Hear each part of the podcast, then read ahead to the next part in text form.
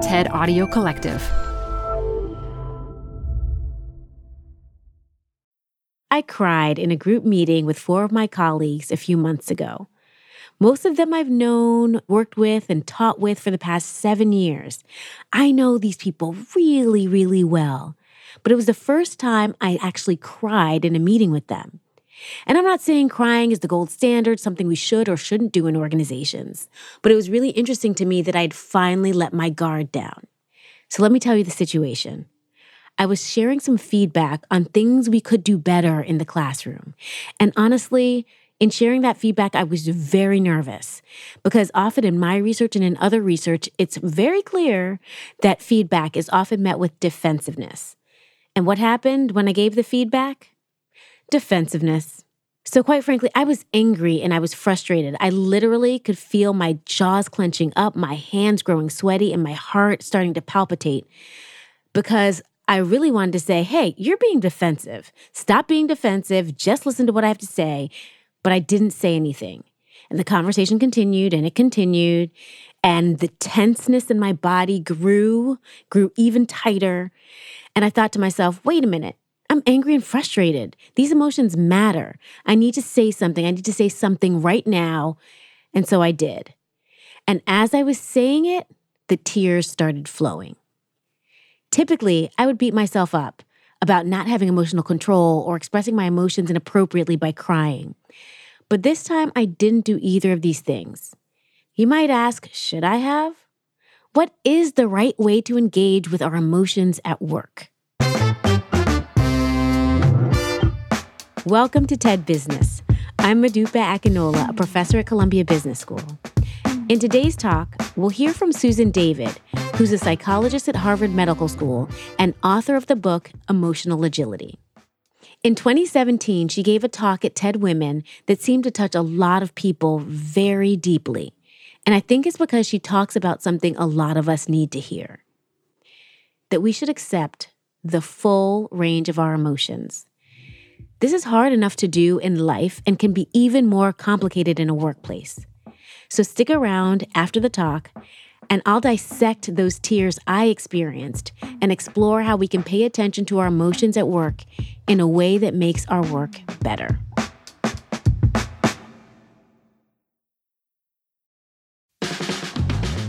This show is brought to you by Schwab. With Schwab investing themes, it's easy to invest in ideas you believe in, like artificial intelligence, big data, robotic revolution, and more. Choose from over 40 themes. Buy as is or customize the stocks in a theme to fit your goals. Learn more at schwab.com slash thematic investing. This episode is brought to you by Progressive. Most of you aren't just listening right now. You're driving, cleaning, and even exercising. But what if you could be saving money by switching to Progressive? Drivers who save by switching save nearly $750 on average, and auto customers qualify for an average of seven discounts. Multitask right now. Quote today at progressive.com. Progressive Casualty Insurance Company and Affiliates. National average 12 month savings of $744 by new customers surveyed who saved with Progressive between June 2022 and May 2023. Potential savings will vary. Discounts not available in all states and situations. Hi, I'm Ben. I suffer from a condition called writer's block. It strikes when I'm at work. That's why I choose Canva Magic Write. It works fast generating text in seconds thanks to AI. Common side effects include increased productivity, compliments from coworkers, feelings of satisfaction. Now I can say bye bye to writer's block. Ask your boss if Canva Magic Write is right for you at canva.com, designed for work. Add a little curiosity into your routine with TED Talks Daily, the podcast that brings you a new TED Talk every weekday. In less than 15 minutes a day, you'll go beyond the headlines and learn about the big ideas shaping your future. Coming up, how AI will change the way we communicate, how to be a better leader, and more. Listen to TED Talks Daily wherever you get your podcasts. Hello, everyone. Sawubona. In South Africa, where I come from, Sawubona is the Zulu word for hello. There's a beautiful and powerful intention behind the word because Sawubona means I see you, and by seeing you, I bring you into being. So beautiful. Imagine being greeted like that. But what does it take in the way we see ourselves, our thoughts, our emotions, and our stories that help us to thrive in an increasingly complex and fraught world? This crucial question has been at the center of my life's work because how we deal with our inner world drives everything, every aspect of how we love, how we live, how we parent, and how we lead. The conventional view of emotions as good or bad, positive or negative, is rigid. And rigidity in the face of complexity is toxic. We need greater levels of emotional agility for true resilience and thriving. My journey with this calling began not in the hallowed halls of a university, but in the messy, tender business of life. I grew up in the white suburbs of apartheid South Africa, a country and community committed to not seeing, to denial. It's denial that makes 50 years of racist legislation possible, while people convince themselves that they are doing nothing wrong. And yet, I first learned of the destructive power of denial at a personal level before I understood what it was doing to the country of my birth. My father died on a Friday. He was 42 years old and I was 15. My mother whispered to me to go and say goodbye to my father before I went to school. So I put my backpack down and walked the passage that ran through to where the heart of our home, my father lay dying of cancer. His eyes were closed, but he knew I was there. In his presence, I had always felt seen. I told him I loved him, said goodbye, and headed off for my day. At school, I drifted from science to mathematics to history to biology as my father slipped from the world. From May to July to September to November, I went about with my usual smile. I didn't drop a single grade. When asked how I was doing, I would shrug and say, okay. I was praised for being strong. I was the master of being okay. But back home, we struggled. My father hadn't been able to keep his small business going during his illness, and my mother alone was grieving the love of her life, trying to raise three children, and the creditors were knocking. We felt as a family financially and emotionally ravaged and I began to spiral down, isolated, fast. I started to use food to numb my pain, binging and purging, refusing to accept the full weight of my grief. No one knew, and in a culture that values relentless positivity, I thought that no one wanted to know. But one person did not buy into my story of triumph over grief my eighth grade English teacher fixed me with burning blue eyes as she handed out blank notebooks. She said, Write what you're feeling. Tell the truth. Write like nobody's reading. And just like that, I was invited to show up authentically to my grief and pain. It was a simple act, but nothing short of a revolution for me.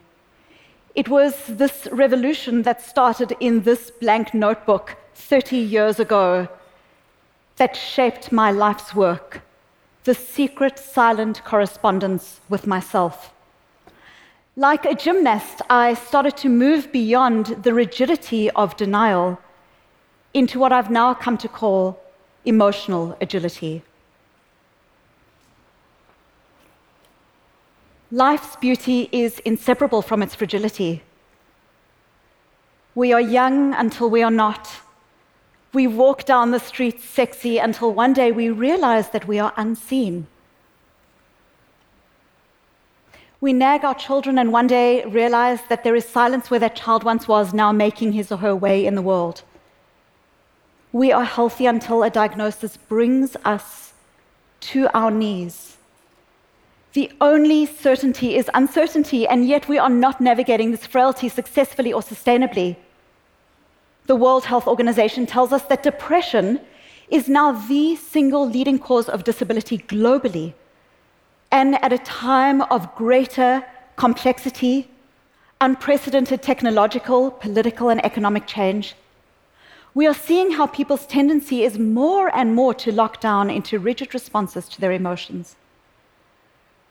On the one hand, we might obsessively brood on our feelings, getting stuck inside our heads, hooked on being right, or victimized by our news feed. On the other, we might bottle our emotions, pushing them aside, and permitting only those emotions deemed legitimate.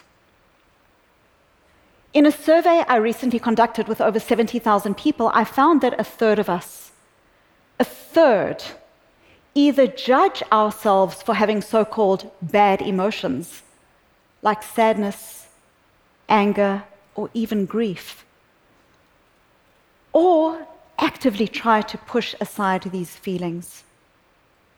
We do this not only to ourselves, but also to people we love, like our children. We may inadvertently shame them out of emotions seen as negative, jump to solution, and fail to help them to see these emotions as inherently valuable. Normal, natural emotions are now seen as good or bad. And being positive has become a new form of moral correctness. People with cancer are automatically told to just stay positive. Women to stop being so angry. And the list goes on. It's a tyranny. It's a tyranny of positivity. And it's cruel, unkind, and ineffective. And we do it ourselves and we do it to others. If there's one common feature of brooding, bottling, or forced positivity, it's this they are all rigid responses. And if there's a single lesson we can learn from the inevitable fall of apartheid, it is that rigid denial doesn't work. It's unsustainable for individuals, for families, for societies. And as we watch the ice caps melt, it is unsustainable for our planet. Research on emotional suppression shows that when emotions are pushed aside or ignored, they get stronger. Psychologists call this amplification, like that delicious chocolate cake in the refrigerator. The more you try to ignore it,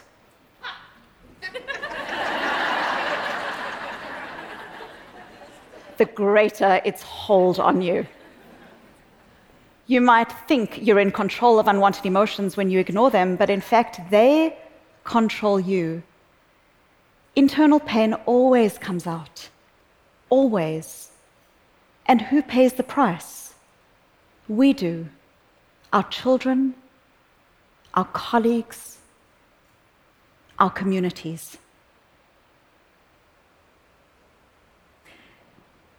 Now, don't get me wrong, I'm not anti happiness. I like being happy. I'm a pretty happy person.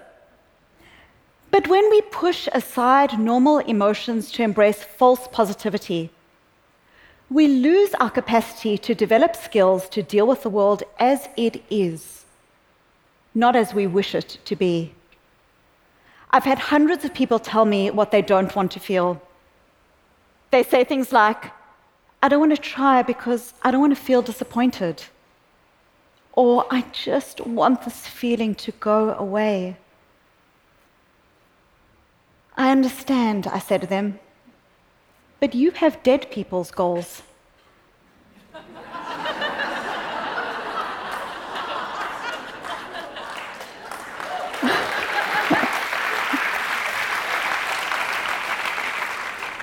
Only dead people never get unwanted or inconvenienced by their feelings. Only dead people never get stressed, never get broken hearts, never experience the disappointment that comes with failure. Tough emotions are part of our contract with life. You don't get to have a meaningful career or raise a family or leave the world a better place without stress and discomfort.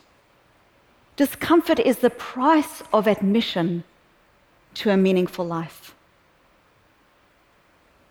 So, how do we begin to dismantle rigidity and embrace emotional agility?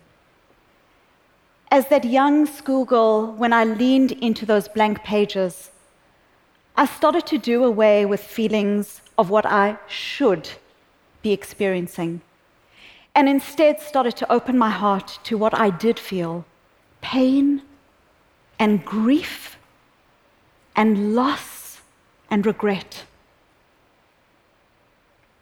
Research now shows that the radical acceptance of all of our emotions, even the messy, difficult ones, is the cornerstone to resilience, thriving, and true, authentic happiness.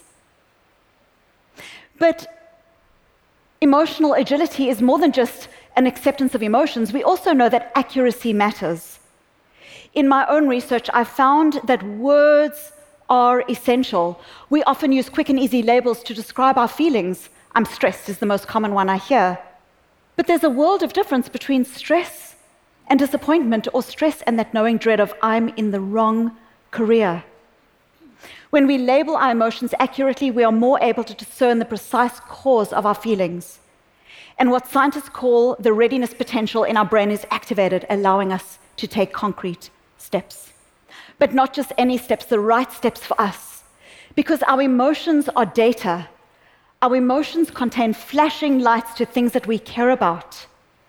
We tend not to feel strong emotion to stuff that doesn't mean anything in our worlds. If you feel rage when you read the news, that rage is a signpost, perhaps, that you value equity and fairness and an opportunity to take active steps to shape your life in that direction. When we are open to the difficult emotions, we are able to generate responses that are values aligned. But there's an important caveat emotions are data, they are not directives. We can show up to and mine our emotions for their values without needing to listen to them. Just like I can show up to my son in his frustration with his baby sister but not endorse his idea that he gets to give her away to the first stranger he sees in a shopping mall. We own our emotions, they don't own us. When we internalize the difference between how I feel in all my wisdom and what I do in a values aligned action, we generate the pathway to our best selves via our emotions. So, what does this look like in practice? When you feel a strong, tough emotion, don't race for the emotional exits. Learn its contours, show up to the journal of your hearts. What is the emotion telling you? And try not to say I am, as in I am angry or I am sad. When you say I am, it makes you sound as if you are the emotion, whereas you are you, and the emotion is a data source. Instead, try to notice the feeling for what it is. I'm noticing that I'm feeling sad, or I'm noticing that I'm feeling angry. These are essential skills for us, our families, our communities. They are also critical to the workplace. In my research, when I looked at what helps people to bring the best of themselves to work, I found a powerful key contributor individualized consideration. When people are allowed to feel their emotional truth, engagement, creativity, and innovation flourish in the organization.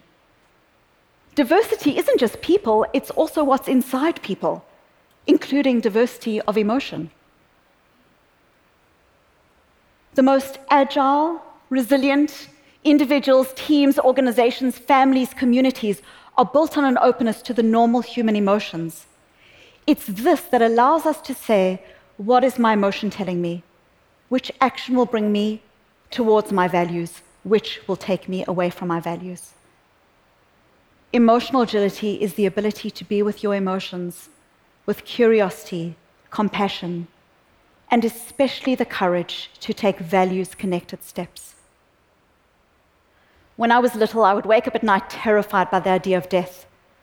My father would comfort me with soft pats and kisses, but he would never lie. We all die, Susie, he would say. It's normal to be scared. He didn't try to invent a buffer between me and reality. It took me a while to understand the power of how he guided me through those nights. What he showed me is that courage is not an absence of fear. Courage is fear walking. Neither of us knew that in 10 short years he would be gone. And the time for each of us is all too precious and all too brief. But when our moment comes to face our fragility in that ultimate time, it will ask us Are you agile? Are you agile? Let the moment be an unreserved yes. A yes born of a lifelong correspondence with your own heart. And in seeing yourself, because in seeing yourself, you are also able to see others too. The only sustainable way forward in a fragile, beautiful world. Sawubona, and thank you. Thank you. Thank you. Support for TED Business comes from Odoo. What's Odoo? Well, Odoo is an all in one management software with apps for every business need. Odoo has apps for CRM, accounting, sales, HR, inventory, manufacturing, and everything in between. And they're all in one easy to use software.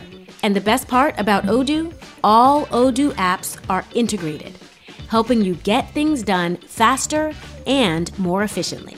So when you think about business, think Odoo.